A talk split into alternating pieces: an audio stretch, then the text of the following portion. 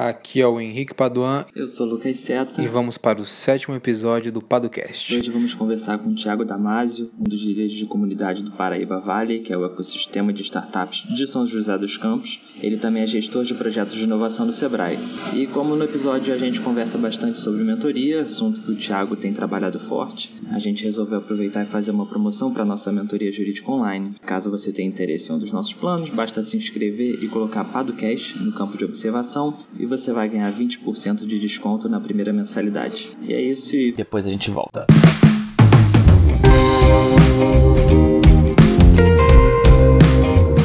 E aí, pessoal, é, saudações. Meu nome é Thiago Damásio. Eu sou aqui de São José dos Campos, da comunidade aí do Paraíba Valley, que é o nosso ecossistema aí de inovação. Tenho trabalhado aí fortemente com startup nos últimos anos, desde gestão de projetos, que a gente trabalha fazendo capacitação, workshop com startup, até trabalhar com rodadas de mentoria, conectando sempre mentores aí, as startups, as empresas inovadoras. É, a ideia é, do, do meu trabalho nesse sentido é sempre contribuir com o avanço aí do, do ecossistema. É, eu me coloco aí como mais um player aí do ecossistema para contribuir aí, é, com a inovação na nossa região e aí, se possivelmente, até no Brasil. A, a, na minha atuação, ela, ela tem muito ó, base na necessidade que os empresários eles possuem, né? Quando eles trabalham aí com negócios inovadores, muitas vezes ele não tem é, uma referência, né? Não tem um negócio de referência para ele tentar fazer um benchmark, né? Tentar buscar uma boa prática. E a partir disso, eles desenvolvendo a solução deles, eles ficam é, sem ter um, um Um direcionamento, né?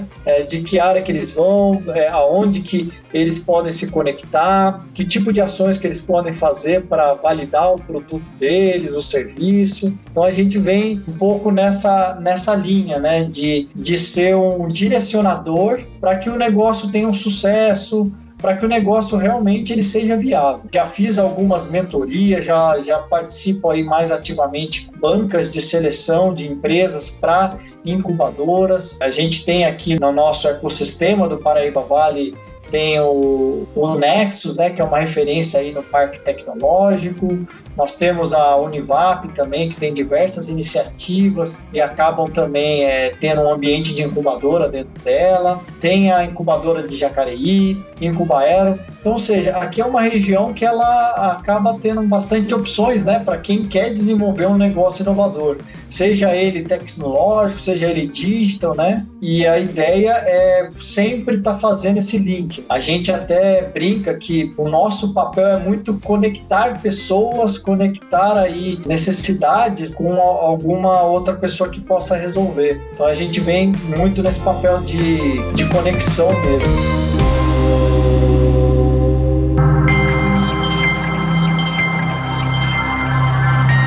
Eu queria começar assim perguntando, pelo que eu vi, a sua experiência profissional ela já é de muitos anos para cá, né? Ela não é uma coisa recente.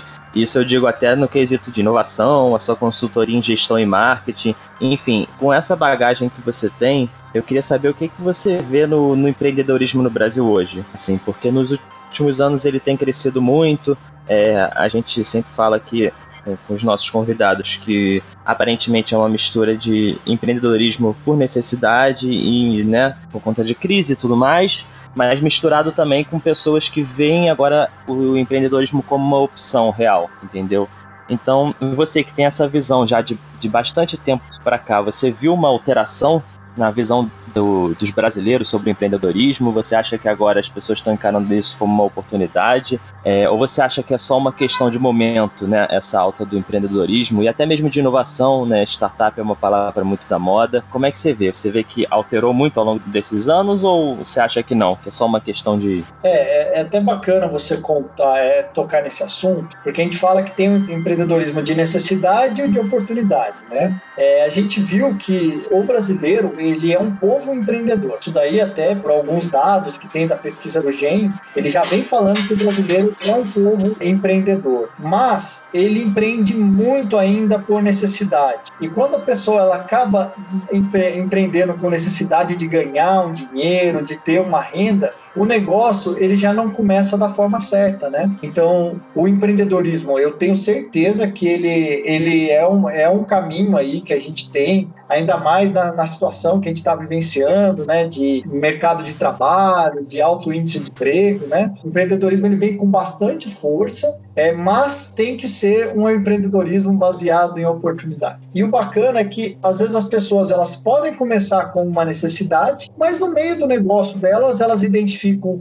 uma oportunidade, algum segmento específico que não está sendo atendido, alguma demanda que está tendo do mercado e não tem ali uma solução, e a partir disso ele começa a criar É, produto. E, e assim, a gente fala bastante de startup, de inovação, mas o negócio tradicional está totalmente atrelado. É, ele tem que existir e a razão dele existir é resolver uma necessidade de um cliente. E aí que tá, a necessidade tem que ser do cliente e não do empreendedor, né? O empreendedor ele tem a necessidade de ganhar dinheiro, perfeito, mas ele só vai ganhar o dinheiro, ele, isso é uma consequência em razão de atender muito bem uma necessidade do mercado. Senão vem a concorrência e aí a concorrência ela atendendo uma necessidade de uma forma é, aprimorada, vamos colocar assim, ela acaba ganhando mais espaço. E o que a gente mais vê é crescer o, o número de empreendedores é, aqui no Brasil. Até pela, pela facilidade, né? Hoje em dia é muito mais fácil você abrir uma empresa. Hoje em dia você fazendo uma, um acesso num portal, que é o portal do empreendedor ponto gov ponto br, você consegue acessar lá, fazer uma, uma inscrição e já sair com o C N P J. Sim. Nesse aspecto, São José dos Campos ele se destaca porque ele tem uma, uma agilidade nesse processo muito grande. Então hoje eles têm uma média de atendimento de um dia para a pessoa. A partir do momento que ela fez o cadastro no portal, ela é, conseguir emitir uma nota fiscal. Então ela tem se posicionado como uma, uma cidade empreendedora referência nesse aspecto. Já que você adentrou no, no tema, a gente queria conversar um pouquinho sobre a comunidade de São José dos Campos, ou então, como você disse, o Paraíba Valley. Para quem não sabe, o Thiago foi indicado como um líder de comunidade naquele levantamento da B Startups. E a gente queria ouvir um pouquinho do que tem sido feito, é, quais são as novidades da comunidade, é, quais são os problemas, o que tem travado o crescimento e o que vocês pretendem fazer daqui para frente. É, tive a honra aí do ano passado de ter sido elencado como um dos líderes de comunidade e, além disso, eles também elencaram a Paraíba Valley como uma comunidade aí, referência no ecossistema de inovação e de startup. O bacana dessa comunidade é que ela é muito colaborativa e a comunidade tem que ser assim, ela não pode ter um dono, ela não pode ter é, um comitê gestor, porque senão acaba travando o processo e não tem o crescimento. Então, existem diversas ações que a gente realiza é, de meetup, e aí é a gente mesmo, é cada um dos players lá, é, pontos focais da, da comunidade, e, e até as pessoas que estão como novos entrantes aí, cheio de, de gás para contribuir com, com o ecossistema, né? Aí nós realizamos atividades voltado tanto a design, voltado a startup, validação, né? O que é uma criação do M V P. A gente sempre tenta trazer uma agenda, né? Para próximo da nossa comunidade, para que a gente consiga trazer bastante conteúdo. E esse é um dos diferenciais, é trazer conteúdo relevante para quem está participando da comunidade. É, nós temos aí também um link bem bacana, é, através de grupos aí de WhatsApp mesmo, que é uma forma que a gente buscou hoje, né? Que eu acho que, que tem dominado aí tanto o mercado corporativo quanto a vida so- social das pessoas, mas aonde a gente consegue fazer uma conexão entre o mentor e o mentorado. E isso tem um ganho é, fora do comum, né? Muitas vezes a, a ideia do, do mentorado é ele ter algum suporte, ele receber algum suporte de alguém que tem um know-how maior que ele. E você, uma vez imerso numa comunidade, você consegue conectar pessoas. Eu acho que isso é um grande, é um grande diferencial mesmo. É um, uma questão, é, nós até já, quando nós entrevistamos o Gustavo Kengen, ele até falou exatamente isso, que, que ele, da Rio Sul Valley, que a comunidade não tem um dono. E aí eu fiz um questionamento para ele, que era, certamente não existe um dono, mas você necessita de é, alguém ou, ou um grupo de pessoas que tomem certas decisões para que os projetos sejam executados e concretizados. Aí o meu ponto é, Como vocês conseguem realizar esse tipo de decisão e tocar os projetos para frente? Porque, por exemplo, a B Startups ela é uma instituição que tem um, um quadro de comando, tem todo um sistema decisório e tem feito uh, atividades que têm impactado o ecossistema de startups no Brasil. E aí, é, o meu ponto é como vocês conseguem se organizar e concretizar efetivamente os projetos? É uma, uma boa pergunta, porque assim, como que não tem um dono, mas a comunidade ela, ela se organiza, né? Não tem um líder. É, no ano passado, eu fiz um evento que a gente chama de Demo Day,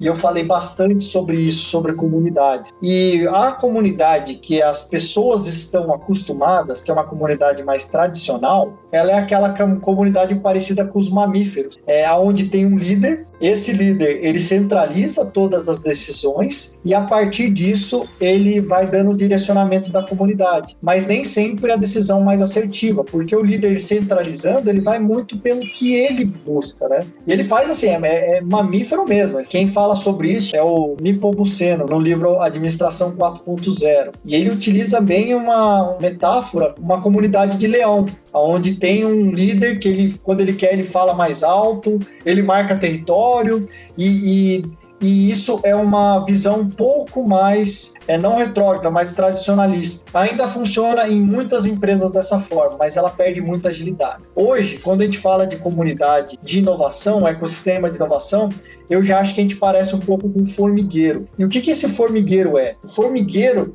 ele não precisa de uma pessoa dando ordem, ela não precisa de uma pessoa direcionando. Precisa de um grupo ali de pessoas falando, ó, você vai fazer isso, você vai pegar tantas folhas no dia, trazer aqui para dentro.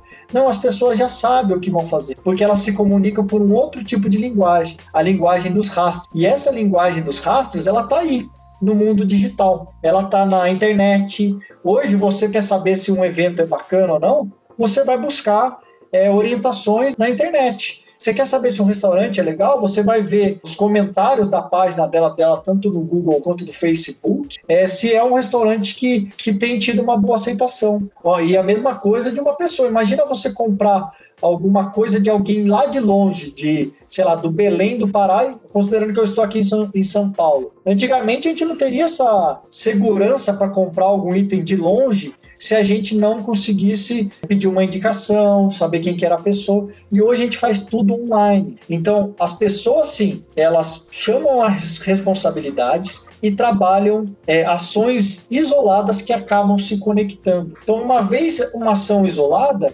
é, que tiver um nexo aí com a comunidade, tiver a ver com inovação, tiver a ver com empreendedorismo, ela facilmente vai ser disseminada no meio da comunidade. E aos poucos, aquele player, aquela pessoa que não está tão engajada no, no bem da comunidade, aí eu falo no bem, é na missão mesmo da comunidade, de trazer, fortalecer o empreendedorismo, essa pessoa aos poucos ela vai se queimando. E aí vem um processo de seleção natural. E aos poucos ela vai sendo deixada de lado aí da comunidade. Então, eu acredito bastante em criar uma autoridade no assunto, se, se posicionar como uma autoridade no assunto e ter um, uma referência, né, das ações que você realiza. Então hoje, com facilidade, é, a gente consegue criar um, um, um programa, uma ação noturna, a gente já tem algumas agendas aí na região e a gente consegue disseminar isso muito fácil para os grupos que a gente tem. E muitas vezes a gente acaba chegando é, em alguém que, aí eu falo do ponto focal, né? Ah, um cara que é um gestor de um parque tecnológico, é gestor de uma incubadora, né,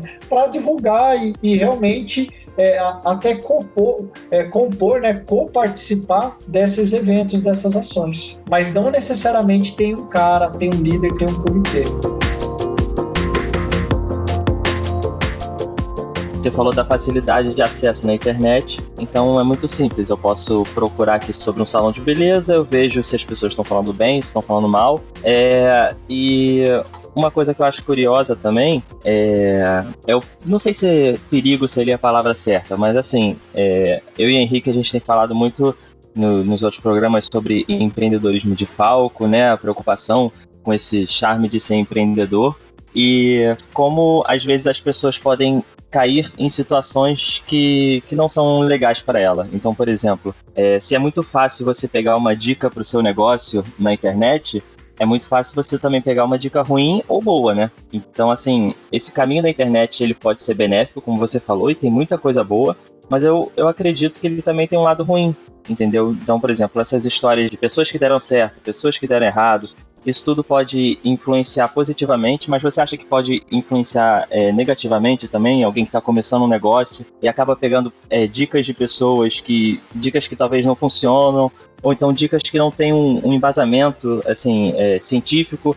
Então, é, como as pessoas podem jogar qualquer informação na internet, não necessariamente elas comprovam aquilo, aquilo que elas jogam, né? E tá aí o problema das fake news o tempo todo, né? E a gente recebe no WhatsApp um monte de, de notícias, enfim, cada vez mais malucas e que as pessoas compartilham sem saber se aquilo é verdade ou não. O quanto isso pode afetar o, o, o empreendedorismo também? Então, por que que eu tô perguntando, perguntando isso? Porque muitas vezes, se alguém posta uma dica no seu Instagram ou faz um vídeo do YouTube falando que o jeito certo de você abrir um salão de beleza é de certa maneira, e a pessoa segue aquilo e não dá certo, essa pessoa que postou essa dica, vamos dizer assim, não, não acontece nada com ela, ela não, não é punida, enfim, até que ponto isso pode ser benéfico e até que ponto isso pode ser prejudicial para os empreendedores? Eu tenho uma opinião sobre essa questão de empreendedorismo de palco aí que a gente pode começar aí no, bem no início, né? Hoje é muito fácil você falar para todo mundo que você é uma referência. Ah, eu sou o cara, eu sou um cara muito bom nisso, eu, eu tive sucesso, você maque... a pessoa maqueia os números para conseguir uma relevância e talvez ganhar dinheiro. A gente vê que realmente é, existe muito ego nessa, nessa situação. E aí mais uma dica bibliográfica é o, é o livro O Ego é Seu Inimigo, né? Que na verdade é, não, não é bem por aí que, você, que, vo, que as pessoas podem colaborar com as outras, né? O, o bacana do, do empreendedorismo, e aí eu costumo falar, não tem receita de bolo. Dificilmente você vai chegar lá e vai seguir um manual e vai ter um restaurante de sucesso. Ou você segue um outro manual e vai ter uma cafeteria de sucesso. O seu foco, ele sempre, sempre terá que ser o cliente. Com relação à internet e esse turbilhão de informações, nós temos que ser seletivo, né? A gente fala, né? O Big Data, que é toda essa informação, tudo isso que tem aí no, na internet, essas milhares de horas que são feitas aí no, no YouTube diariamente, elas têm muita coisa bacana, mas tem muita coisa que é desconexa. Então, é muito da pesquisa e do filtro. Hoje, a gente não tem uma punição para quem faz uma fake news. A gente não tem uma punição para quem realiza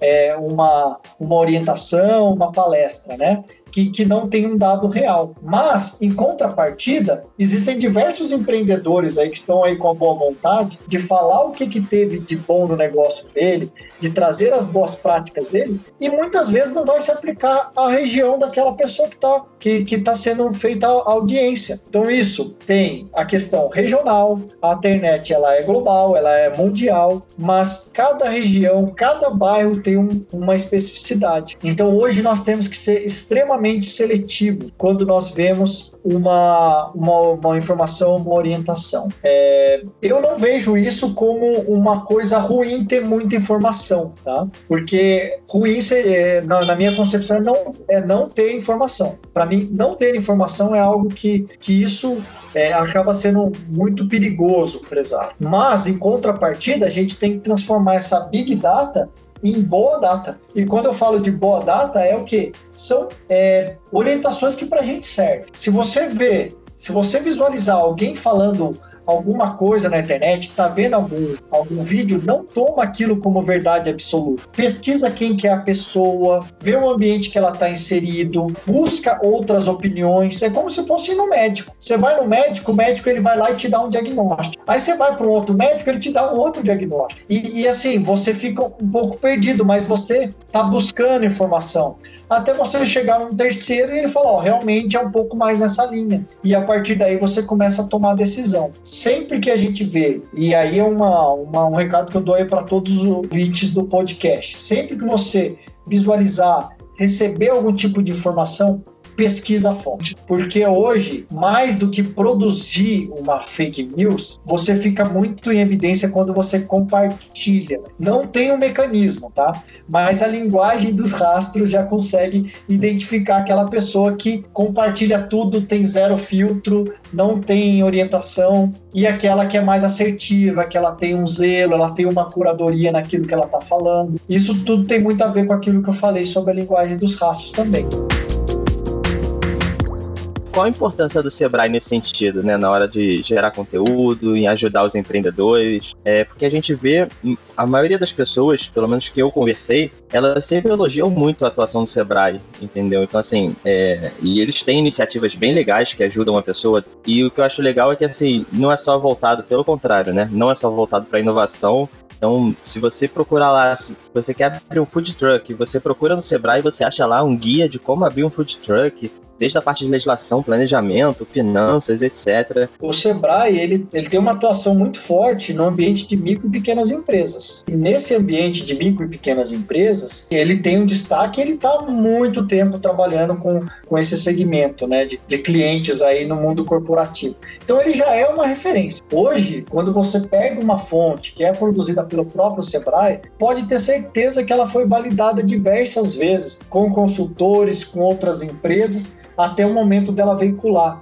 porque a imagem dela é nacional. E por isso que eu falo da curadoria, né? Você vai conseguir identificar aos poucos que existem algumas empresas, algumas organizações que são referência. E você pode usar aquilo como um, um norteador, né? Mas aí você disse... É, com relação a, a pegar um guia de como montar uma, uma cafeteria, um exemplo, né? É isso, isso daí, ele vai te ajudar como norteador, mas sim, as pesquisas, certeza. O cliente, ele tem toda uma diferenciação. O cliente que trabalha, que está na grande São Paulo, é um cliente totalmente diferente de um cliente que está aqui no, no interior de São Paulo, ou no Rio de Janeiro, por exemplo. Então, são algumas... É, diretrizes, eu acho isso daí espetacular, porque a gente tem informação, né? A gente vê alguns processos que já foram validados e, e aí a gente consegue tomar uma decisão um pouco mais embasada, né? Na, na ideia. Mas também nenhuma empresa é tábua de salvação. Dificilmente é, é, você vai pegar um roteiro, um livro e receita de bolo para ter um negócio de sucesso. Sim, mas é ótimo que a pessoa, quando sair do zero, ela já tenha, vamos dizer assim, um empurrão, né? Não saia também cega, né? Então, esse tipo de conteúdo do Sebrae eu acho muito interessante por causa disso. Como você falou, é cheio de, de especificidade. Cada região, cada cliente, cada bairro, cada negócio. Só que se você tem um, um tipo de incentivo, nem que seja por meio de, um, de geração de conteúdo de qualidade, isso já ajuda e muito, né? Entendeu? Eu acho isso bem interessante dessa parte do Sebrae. São conteúdos claros, enfim. Então, é sempre bem bacana ver a atuação deles. É, é, é um pouco nessa linha mesmo, tá? Eu acho que é, é uma instituição que fomenta o empreendedorismo, então ela faz muito bem esse papel, né? É, e, e assim, é um conteúdo que ele já foi validado diversas vezes quando ele é exposto ao público, né? E isso é, é uma boa referência. É diferente de um cara que teve sucesso no, numa hamburgueria, teve lá uma, uma ação que deu super certo e não conseguiria replicar para outras regiões, mas fala para todo mundo que é a receita do bolo, né? Então, a, a ideia de uma instituição aí como o Sebrae é dar esse direcionamento, esse impulsionamento, e até numa fase de um negócio mais, mais maduro, né? Ele tem diversas soluções aí de, de alto impacto também, então eu acho que ele vem aí no, ele vem atendendo de uma maneira bem completa as micro e pequenas empresas aí. Thiago já indicou que ele tem trabalhado com mentoria de startups. Acho que você pode falar um pouquinho o que é mentoria, porque muita gente não sabe, né? É, como ela pode ajudar um empreendedor e como alguém consegue encontrar um mentor, né? Acho que talvez essa seja uma grande dificuldade. Como eu vou encontrar um mentor? É, a, a ideia, na verdade, a mentoria, ela tem um caráter de... Ela é diferente de uma consultoria, onde as pessoas pegam uma ferramenta própria, já aplicam na empresa, já chegam com base em algum diagnóstico em soluções, né? A mentoria, ela tem um caráter um pouquinho mais informal, mas ela tem, do lado do mentor, uma pessoa com grande know-how, com gran- grande experiência. Pode ser uma grande experiência acadêmica, pode ser uma grande experiência no mundo corporativo, pode ser também uma grande experiência aí na vida do empreendedorismo mesmo, né? Cara que é uma referência aí em redes de padaria, ele criou uma rede do zero, ele pode ser um ótimo mentor para esse público, né? Então, a ideia da mentoria é ela trazer... É, a gente fala que tem alguns objetivos, né? A mentoria, ela deve trazer boas práticas que o mercado é, estão realizando, o mentor, na verdade, ele deve trazer ao mentorado boas práticas que o mercado vem realizando para ver se consegue encaixar isso no negócio do mentorado, é, trazer aí é, insights para novas ideias. Então o mentor ele também trabalha um pouco nessa parte criativa, é, e aí quando eu falo de trazer insight é com base na experiência que ele teve. Ele está escutando ali um, um empresário falando da empresa dele e tal, e fala, olha, eu já vi isso dando certo em tal segmento, já pensou em tentar fazer isso? Isso daí é um insight, pode ser uma informação valiosíssima pra, para o mentorado, né? O mentor, ele também trabalha fazendo match, que aí é fazendo encontro com outros mentorados. Então, uma mentoria bacana é uma mentoria que, que além de ter é, um conteúdo expressivo, ele consegue conectar outras pessoas para mentorar o, esse mentorado também, ou até ser um possível parceiro, né? Então, é também um dos objetivos aí que ficam bem claros aí na, na mentoria, né? É, além disso, também trazer bibliografia, fonte de pesquisa, né?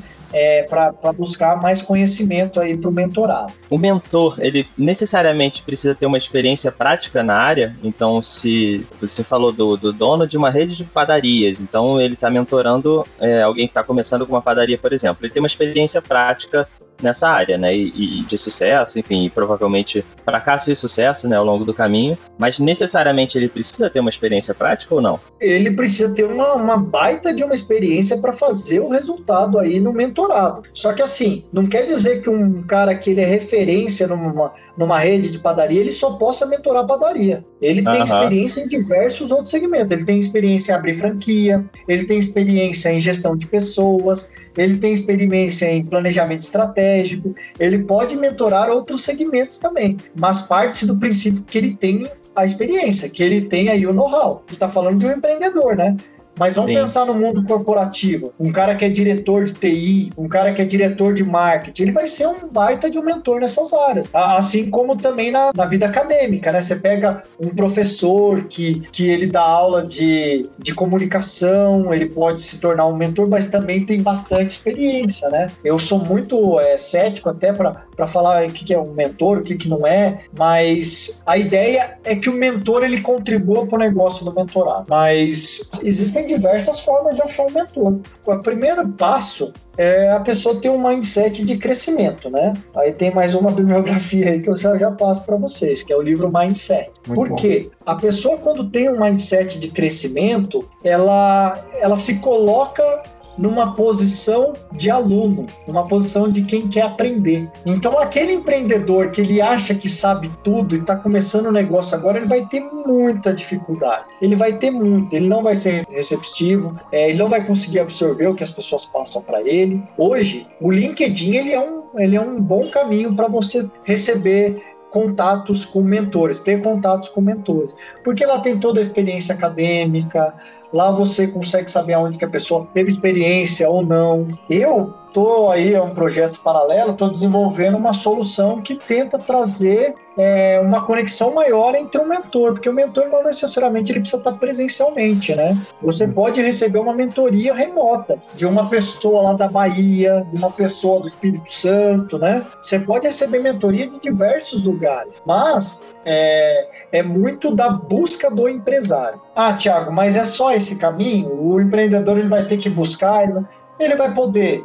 É, dentro do segmento dele, conversar com outras empresas que estão no bairro dele. É, o offline ainda funciona muito, de você estar situado em alguma determinada região e ir conversando, tomando café, entendendo, compartilhando angústia, compartilhando dor, compartilhando boas práticas, né? E aí você também consegue...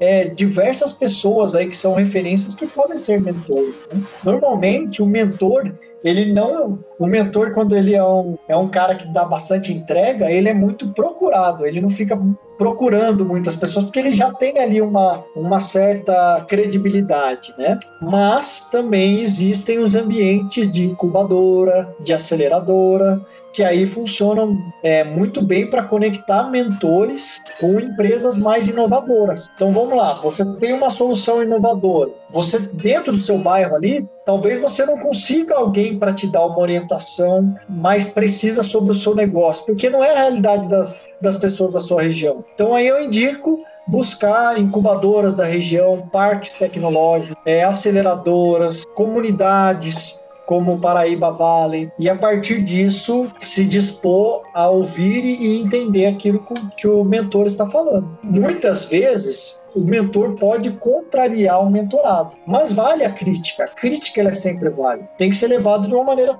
construtiva, né? É, mas aí, aí eu volto a dizer, é um, não, não tome tudo como uma verdade absoluta. Mesmo que você tenha uma orientação de um mentor aí, valide. E a validação, que aí é um processo do, do, da startup, né, que cabe para diversos negócios, ela consiste em você criar uma hipótese e ir para a rua para ver se essa hipótese é verdadeira ou não. Vamos supor que você fez uma mentoria e o mentor te disse para fazer uma determinada ação, falou que seria uma ação que daria resultado. Você pode implementar essa ação de uma maneira bem mínima, né? Criando um M V P, que é um produto é, ou um serviço ali que tem umas mínimas características com o que o mentor falou, sem investir muito dinheiro, né? Do ponto de vista para validar se aquilo que o mentor está falando tem sentido ou não. Uma pergunta que eu queria fazer, que, que surgiu aqui, que eu acho interessante até para você esclarecer para as pessoas que estão ouvindo, é qual seria a diferença entre mentoria e, e o coaching, entendeu? Porque, assim, é, de, de cara as pessoas podem achar que tem muitas, é, muitas coisas parecidas entre os dois, e pode ser que tenha o mesmo, então seria legal você esclarecer qual seria a diferença entre os dois. É, eu vejo o coaching como uma área mais comportamental. Na verdade, o coaching ele é mais comportamental É, do que ali a questão de, de, de trazer experiências que ele visualizou. O coach ele trabalha muito ferramentas, né? O coach ele pode ser considerado uma consultoria mais voltada a comportamento? Talvez sim. Só que o, só que o mentor ele também tem, é, e aquele mentor que quer se tornar uma referência, ele tem um papel muito grande de motivar também esse empresário. Porque às vezes o empresário está indo lá para buscar uma orientação e ele pode passar a experiência dele e também trazer várias formas de motivar, dizendo, ó, já passei por isso, fica tranquilo, é, vai para cima, faz sentido. Isso daí ele, ele ajuda a motivar. Então aí fazendo um paralelo, né? Consultoria, eu vejo que ela trabalha diversas ferramentas, né? E aí já atuando no negócio, são ferramentas de alto impacto, é, baseada num diagnóstico que a pessoa faz de uma empresa. Ah, o coaching, ele é mais comportamental, por isso que o coaching, normalmente, ele é um trabalho individualizado, né? Quando está fazendo um coaching, é, a pessoa vai, vai focar no comportamento do empreendedor, basicamente nessa linha. Mas aí tem diversas variações de coaching, aí eu talvez não seja a pessoa mais indicada, né? Porque tem coaching de criança, coaching é, para quem quer é, entrar na carreira, né? Então tem algumas outras, mas ele também busca ferramenta. E a mentoria, em paralelo, ela parte de repassar uma experiência que o mentor tem. Então eu iria um pouco nessa linha. Interessante. Uma questão que me surgiu também, você até esbarrou nisso em relação ao coaching, né? Existem vários tipos de coaching, ou coaches em determinadas áreas. É possível falar isso sobre mentores? Por exemplo, tem um mentor direcionado para a questão de finanças, outro para marketing, algo mais segmentado. Acho, não sei se isso é muito, acho que não é muito comum no mercado, mas você vê que seria possível isso, já que o que quer se passar são as experiências e cada um tem uma experiência mais forte em determinada área. O mentor, ele, ele tem uma, uma característica de ter uma, uma experiência, tá? Eu não gosto da ideia de você ir, ir mudando muito, sabe? O mentor específico de tal área e tal, porque ele vai poder contribuir com empresas de outras áreas também, tá? Mas, quando nós fazemos o que a gente fala de match, né? Entre uma empresa ou outra, a gente busca uma necessidade do, do mentorado e, a partir disso, compartilha com o mentor para ver se ele consegue é, auxiliar ele naquele, naquele objetivo. Como eu falei para você, no exemplo da padaria, o cara ele pode ser mentor de gestão de pessoas, ele pode ser mentor de expansão para franquias, ele pode ser mentor do negócio de panificação, ele pode ser mentor é, da, da parte de, de, de indústria de alimentos que ele produz na padaria dele.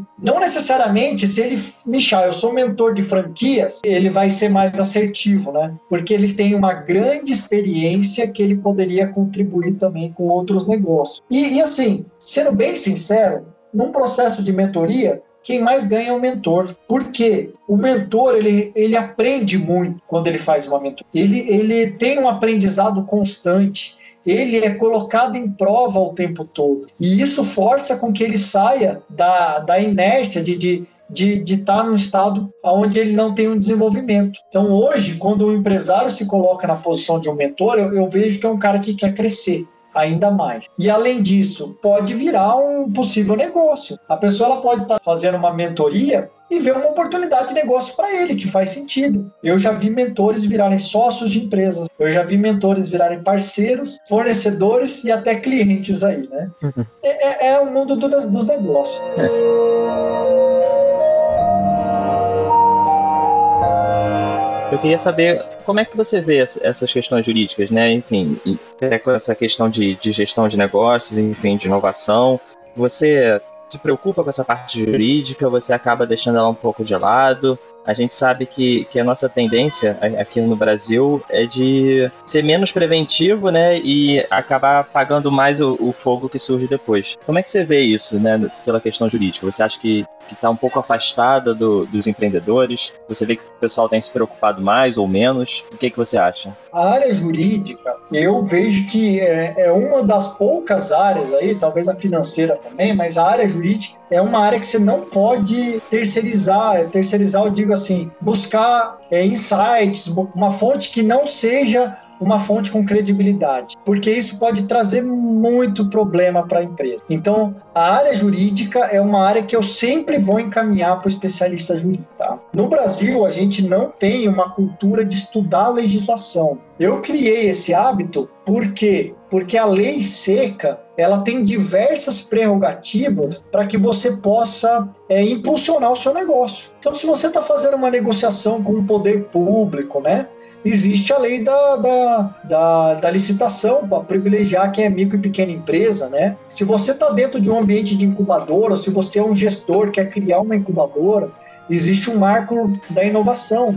Então, você tem que conhecer a legislação. E assim, não conheça a fundo, porque você tem que conhecer no mínimo a lei seca que a gente fala, né? Que é o que está falando na lei, o que, que a lei tra...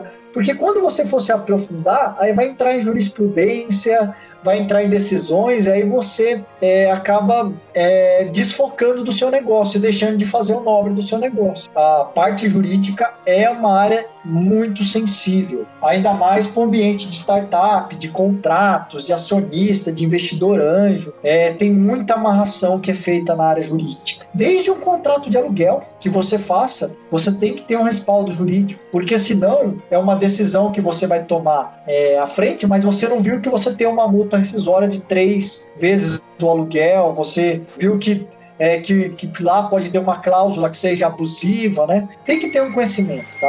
Eu estou falando um pouco, alguns termos um pouco mais técnicos, mas é porque eu já busquei informação e eu não sou da área jurídica. Então é fácil, você consegue buscar informação. Um mentor jurídico pode ser uma, uma, linha, uma linha bacana para você se aprofundar mais dentro do seu negócio, é, se resguardando. Eu acho que a, a, a área jurídica para a empresa, ela tem um apelo muito mais de você se resguardar do que você fomentar o seu negócio, pelo menos aqui no Brasil. Só uma deixa aí, engraçado, né? Parece até que a gente pediu para fazer o jabá, mas algumas semanas nós lançamos um produto novo aqui na Paduan Seta, que é uma mentoria jurídica online. Você até falou que a mentoria pode ser remota, e eu acho que é um modelo que, pelo menos é um modelo que a gente tem acreditado bastante e que pode fazer muito sentido para quem está empreendendo, ter um mentor jurídico que vá direcionar e vá orientar e apoiar o negócio do empreendedor em relação às questões jurídicas. É, e avançando um pouquinho mais, é, eu queria saber a sua visão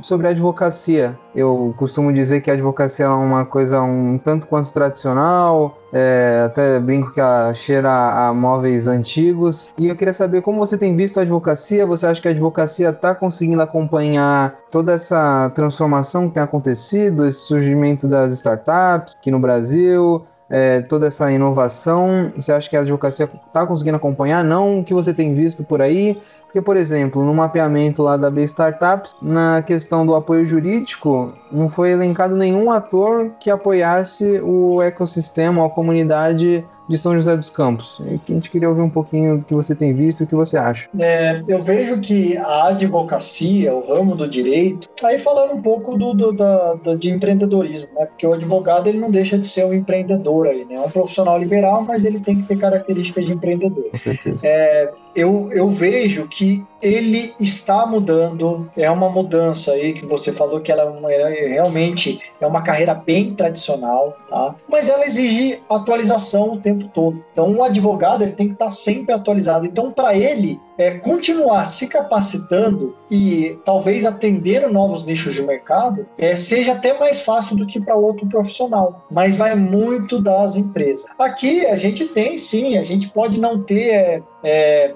é, alguma, alguma empresa que, faz, que levante a bandeira, né? Estou aí com as startups, mas por causa às vezes de um, de um posicionamento estratégico, né? Mas eu vejo, e aí até recentemente eu vi que existem diversas entidades acadêmicas aí lançando curso voltado a startup, inovação para advogados. Então é, é assim, foi a partir do, acho que faz uns dois anos que, que, que foi titulado aí a figura do investidor anjo é, para as startups no ambiente de inovação, mas as demandas são gigantescas, gigantescas. Se o, se o advogado ele tiver interesse, ele quiser buscar um escritório de advocacia, esse segmento, ainda tem muita demanda. E aí vai naquela, naquela fala minha, bem lá do começo do podcast, né? Que, na verdade, é, o empreendedor só faz sentido se ele atender a demanda. O empreendedor ele deve atender a demanda e, possivelmente, os clientes dele, com certeza. O advogado ele está vendo o universo mudando, ele está vendo as boas práticas sendo implantadas,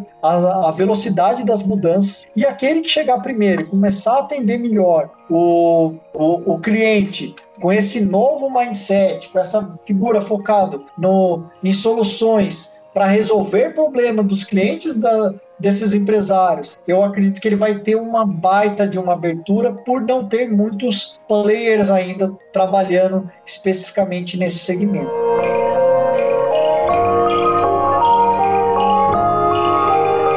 É, eu queria só fazer uma pergunta final aqui.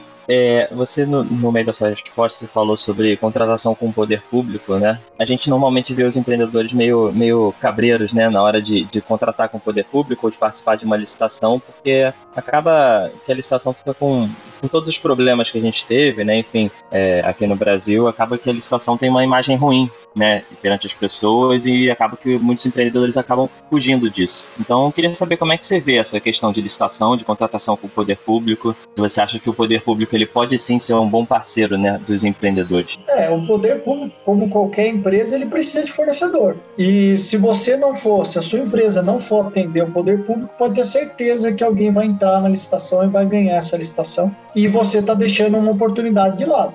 É estratégico. Poder público, você precisa ter a entrega Da, daquilo que eles pedem numa licitação, no edital. Isso é moroso, você demora um pouco para começar a entender, para se preparar, mas a partir do momento que você tem isso, é uma ótima fonte de receita, porque como qualquer outra empresa, eles precisam de fornecedores, mas é uma decisão muito estratégica. Ah não, meu negócio é focar no cliente final. Tudo bem, seja feliz, tenha sucesso, mas existe sim oportunidade no B dois D, que é no, no business com o governo.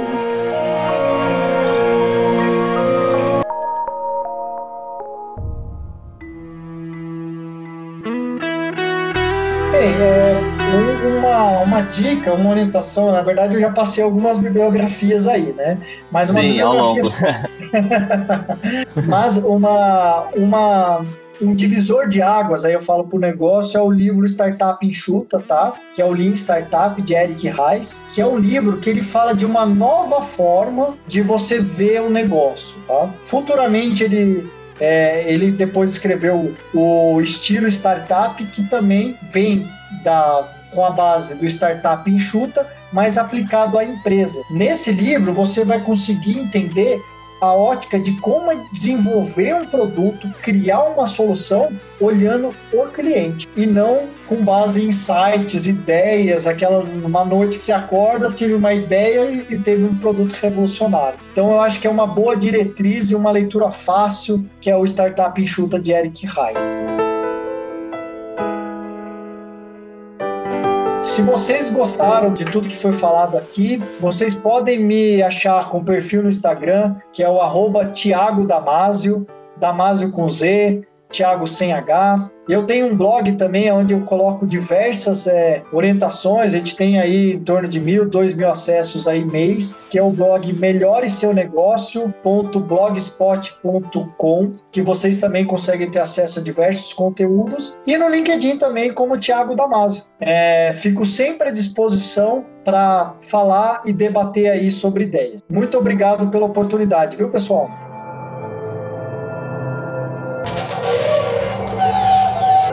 Edição Guilherme Gadini.